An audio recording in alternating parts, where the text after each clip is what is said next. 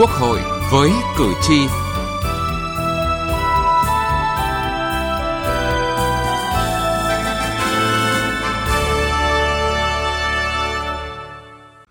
Thưa quý vị và các bạn, kỳ họp thứ tư Quốc hội khóa 15 đã kết thúc. Sau 21 ngày làm việc nghiêm túc, dân chủ và trách nhiệm cao, Quốc hội đã quyết định nhiều vấn đề quan trọng của đất nước, đồng thời tiếp tục hoàn thiện hệ thống pháp luật, cụ thể hóa nghị quyết đại hội lần thứ 13 của Đảng, tạo hành lang pháp lý để đất nước có bước phát triển nhanh và bền vững. Kết quả kỳ họp này tiếp tục khẳng định trách nhiệm, sự nỗ lực, quyết tâm cao của Quốc hội, Chính phủ và các cơ quan, tổ chức hữu quan trong công tác chuẩn bị cho kỳ họp. Chương trình Quốc hội với cử tri hôm nay đề cập nội dung này.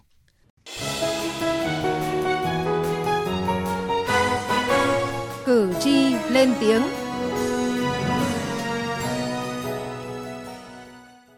Thưa quý vị, thưa các bạn, kỳ họp thứ tư Quốc hội khóa 15 đã kết thúc thành công tốt đẹp và được cử tri cả nước đánh giá cao. Với tinh thần chủ động đổi mới và trách nhiệm, Quốc hội đã quyết nghị nhiều định hướng lớn, nhiệm vụ và giải pháp trọng tâm về phát triển kinh tế xã hội để chính phủ, các cấp, các ngành tiếp tục quyết liệt triển khai. Cử tri Hoàng Văn Bách ở thành phố Tam Điệp, tỉnh Ninh Bình cho rằng,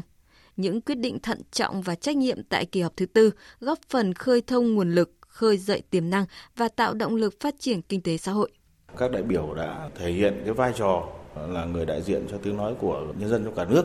Bên cạnh những kết quả đạt được thì các đại biểu cũng đã nêu lên rất nhiều cái khó khăn tồn tại, ví dụ như là chậm giải ngân vốn đầu tư công, nóng về thị trường chứng khoán rồi là bất động sản. Đây là những vấn đề mà nó ảnh hưởng trực tiếp đến đời sống người dân cũng như là doanh nghiệp. Là một cử tri thì tôi rất mong muốn là làm sao mà các đại biểu đã có ý kiến, Quốc hội đã nhận diện ra rồi thì sẽ có những cái giải pháp đúng và trúng để khắc phục những cái tồn tại này để thúc đẩy cái nền kinh tế đất nước phát triển hơn nữa.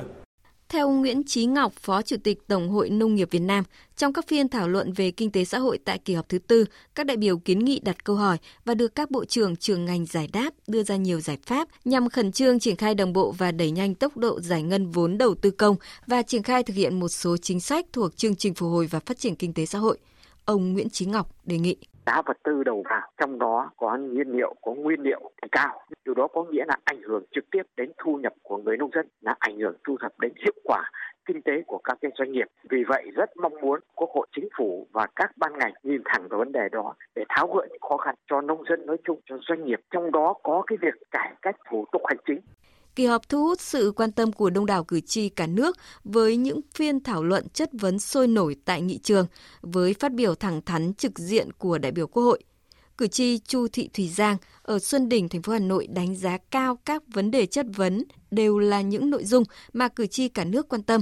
Đồng thời kỳ vọng những giải pháp thời gian tới được các vị trưởng ngành đưa ra sẽ được thực hiện nghiêm túc trong thời gian tới. Theo tôi thấy thì à, bốn lĩnh vực được lựa chọn à, chất vấn tại kỳ họp lần này thì đều là những lĩnh vực then chốt và quan trọng. À, và đây đều là những lĩnh vực có vấn đề nóng cần giải quyết ngay trước mắt. Thì tôi cũng mong muốn là khi kết thúc các bộ trưởng phải có trách nhiệm với phần trả lời của mình và với lời hứa của mình trước cử tri cả nước. Đồng thời là mong muốn các đại biểu quốc hội à, khi mà đặt các cái câu hỏi của mình với các bộ trưởng thì cũng có trách nhiệm là giám sát việc thực hiện các vấn đề đó của các bộ trưởng cũng như các bộ ngành. Cử tri Trần Minh Hoàng ở thành phố Lào Cai, tỉnh Lào Cai cho rằng, việc Quốc hội chất vấn giám sát nhiều vấn đề nóng về tham nhũng lãng phí tại kỳ họp đã cho thấy công tác phòng chống tham nhũng ở nước ta ngày càng được đẩy mạnh. Đại biểu Quốc hội thì rất quan tâm những cái vấn đề và phản ánh những cái vấn đề thiết thực thì nói chung là các bộ trưởng ở trên cái lĩnh vực mà đang phụ trách thì đều trả lời rất là thỏa đáng đối với cái nguyện vọng của đại biểu Quốc hội và cử tri nói chung về những cái ý kiến, trao đổi thẳng thắn, cởi mở và có những cái định hướng rõ ràng trong cái thời gian tới để các bộ trưởng có những cái biện pháp lãnh đạo chỉ đạo đối với các ờ, cơ quan liên quan để thực hiện tốt như lời hứa với đại biểu Quốc hội và cử tri. Cử tri cũng đánh giá cao công tác lập pháp của Quốc hội tại kỳ họp thứ tư Quốc hội khóa 15. Các dự án luật được thảo luận cho ý kiến tại kỳ họp thứ tư, đảm bảo chất lượng, mang hơi thở cuộc sống.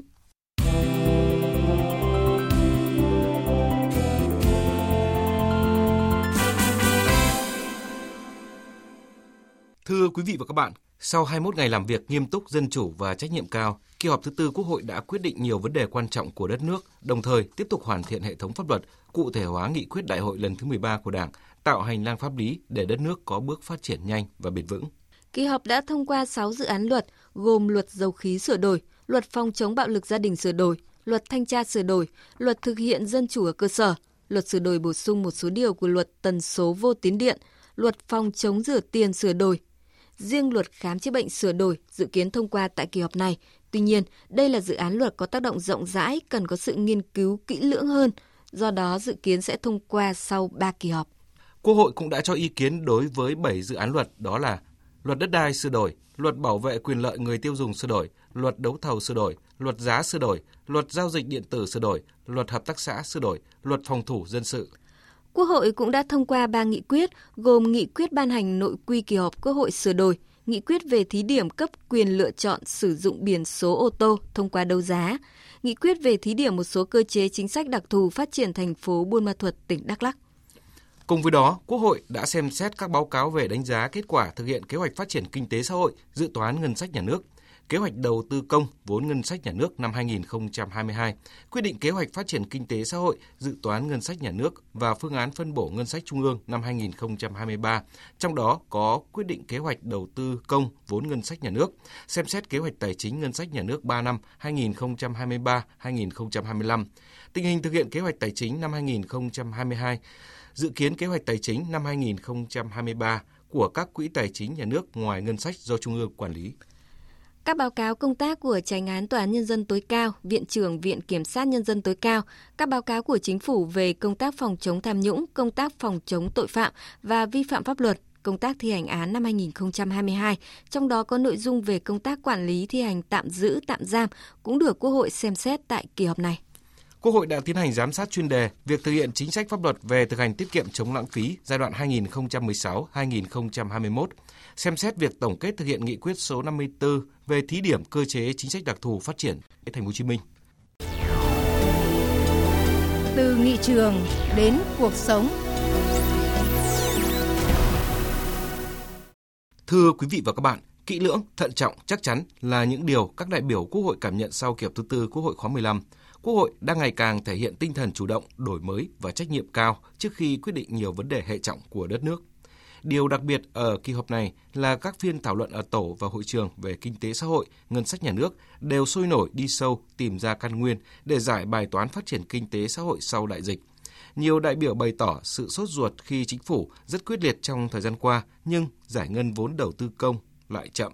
làm giảm hiệu quả nguồn lực. Đặc biệt lo lắng về nguồn cung xăng dầu, tình trạng bán xăng dầu nhỏ giọt tại các thành phố lớn đã gây bức xúc trong nhân dân. Những phản ánh kiến nghị của cử tri tình hình thực tiễn của đời sống kinh tế xã hội ngay trong thời điểm đang diễn ra kỳ họp cũng được các đại biểu Quốc hội đưa vào nghị trường. Đại biểu Nguyễn Thanh Hải, đoàn đại biểu Quốc hội tỉnh Thái Nguyên cho rằng cái ờ, tính sôi động, cái hơi thở của cuộc sống được ờ, các đại biểu Quốc hội mang vào trong nghị trường. Kỳ họp này cũng thấy rất rõ điểm đó. Ví dụ như trong quá trình ờ, đang họp Quốc hội thì những vấn đề như nóng như xăng dầu, một số những vấn đề liên quan đến đất đai, giải phóng mặt bằng hay là giá thuốc, rồi là tự chủ của các bệnh viện thì cũng đã được các đại biểu đưa vào trong các cái phiên lồng thảo luận về kinh tế xã hội cũng như là đối với các luật như là luật khám chữa bệnh hay là luật giá. Có thể nói rằng là các đại biểu Quốc hội đã hết sức là trách nhiệm, nhiệt tình có cái kỹ năng trong cái vấn đề tham gia ở các cái phiên họp của Quốc hội thì là các cái phiên chất vấn. Nhiều vấn đề nóng của cuộc sống, những tâm tư, nguyện vọng của cử tri đã mang đến nghị trường trong hai ngày rưỡi của phiên chất vấn và trả lời chất vấn. Nhiều đại biểu đã bắt mạch chính xác những vấn đề liên quan đến bốn lĩnh vực được chất vấn, đã được giải trình như ngăn chặn đăng tải thông tin xuyên tạc, sai sự thật trên các thông tin điện tử, xây nhà ở xã hội cho người có thu nhập thấp, giải pháp tự chủ ở các đơn vị sự nghiệp công lập, phòng chống tham nhũng ngay trong cơ quan phòng chống tham nhũng. Có thể không phải tất cả các vị đại biểu Quốc hội cũng như tất cả mọi cử tri đều đồng tình với những giải pháp được đưa ra. Theo đại biểu Phạm Khánh Phong Lan, đoàn đại biểu Quốc hội Thành phố Hồ Chí Minh điều nhận thấy rõ nhất trong kỳ họp đó là các đại biểu Quốc hội đã phản ánh rất nhanh nhạy với những vấn đề thực tế cuộc sống đang diễn ra. Qua cái này chúng tôi cũng đánh giá cái năng lực của chính phủ, phản ứng trước tình hình như thế nào. Thực sự mà nói là tất cả những cái chuyện xảy ra bây giờ thiếu xăng hay thiếu thuốc hay thiếu gì nó không phải tới giờ mới xảy ra, mà nó phải là cái hậu quả của cả một quá trình lâu dài, những cái cơ chế nó không phù hợp. Và sau đó thì dịch bệnh chỉ là một giọt nước cuối cùng làm tràn ly thôi. Thì nó đòi hỏi chúng ta phải có một cái tầm nhìn để có cái sự chuẩn bị. Chứ không phải tới rồi chừng đó xong rồi thì lại là không biết đến đấy và trong khi bên ngoài thì người dân kêu ca nó thì không được thì tôi đánh giá là các cái nghị quyết thì nó đương nhiên là chưa giải quyết được hết 100% tất cả những cái bức xúc của người dân. Đấy, nhưng mà nó cũng ghi nhận là chúng ta có những cái phản hồi và quốc hội chúng ta là quốc hội mở. Sau hai kỳ họp cho ý kiến, theo dự kiến, kỳ họp này sẽ thông qua dự án luật khám bệnh chữa bệnh sửa đổi. Tuy nhiên, Quốc hội đã thống nhất tiếp tục xem xét để có thể thông qua ở kỳ họp sau. Theo đại biểu Trần Thị Kim Nhung, đoàn đại biểu Quốc hội tỉnh Quảng Ninh, điều này thể hiện sự chắc chắn, cẩn trọng đối với mỗi dự án luật, vấn đề được thông qua. Tạm thời kỳ họp này chưa thông qua dự án cái, cái luật khám chữa bệnh mà sẽ thông qua vào một kỳ họp kế tiếp sau cái kỳ họp thứ tư này. Có thể cái kỳ họp đấy sẽ vào à, cuối tháng 12 của năm nay để có thêm thời gian cho chính phủ, các cơ quan của Quốc hội sẽ tiếp tục hoàn thiện để làm sao mà có một dự án luật với chất lượng tốt nhất sẽ trình Quốc hội được quyết thông qua.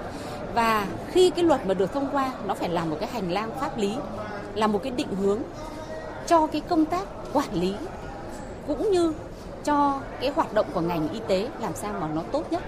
Các đại biểu Quốc hội đã đánh giá ấn tượng về kỳ họp, đó là tính dân chủ được phát huy, nhờ đó trí tuệ của đại biểu được thể hiện rõ. Đại biểu Nguyễn Văn Mạnh, đoàn đại biểu Quốc hội tỉnh Vĩnh Phúc và đại biểu Dương Khắc Mai, đoàn đại biểu Quốc hội tỉnh Đắk Nông cho biết. Với cái tinh thần làm việc khẩn trương, tích cực, chủ động, dân chủ và trách nhiệm cao, Quốc hội cũng đã xem xét và cho ý kiến các dự thảo tờ trình, à, các cái báo cáo của chính phủ và các cơ quan à, có thẩm quyền để trình Quốc hội. Và các đại biểu Quốc hội cũng đã phát huy tinh thần trách nhiệm cao, à, trí tuệ tham gia góp ý vào các cái dự thảo tờ trình báo cáo đảm bảo chất lượng dân chủ khách quan và cho đến thời điểm này thì quốc hội cũng đã hoàn thành tốt các nội dung đề ra với tất cả những ờ, luật nghị quyết được thông qua và những cái định hướng trong phát triển kinh tế xã hội trong năm 2023 và có những cái dài hơn hơn trong những năm tiếp theo thì kỳ họp này là thành công một cái dấu ấn rất là tốt tạo điều kiện để kỳ họp tiếp theo sẽ tiếp nối những thành công. Qua mỗi kỳ họp, Quốc hội tiếp tục đổi mới, lắng nghe và luôn tự hoàn thiện để ngày càng đáp ứng tốt hơn yêu cầu của thực tiễn và sự kỳ vọng của cử tri, nhân dân. Với kết quả của kỳ họp thứ tư, các luật, nghị quyết chính sách mới được ban hành sẽ là tiền đề quan trọng để thực hiện thắng lợi nhiệm vụ phát triển kinh tế xã hội năm 2023 và cả giai đoạn 2021-2025, đưa đất nước tiếp tục phát triển nhanh, bền vững. Thưa quý vị, thưa các bạn, đến đây thời lượng dành cho chương trình Quốc hội với cử tri cũng đã hết. Chương trình hôm nay do biên tập viên Đỗ Minh thực hiện. Cảm ơn quý vị và các bạn đã quan tâm theo dõi. Tôi được biết hiện nay nhà nước có chính sách trợ giúp pháp lý miễn phí cho người dân tộc thiểu số cư trú ở vùng có điều kiện kinh tế xã hội đặc biệt khó khăn. Xin hỏi quy định này như thế nào? Nếu muốn được trợ giúp pháp lý thì liên hệ đến đâu?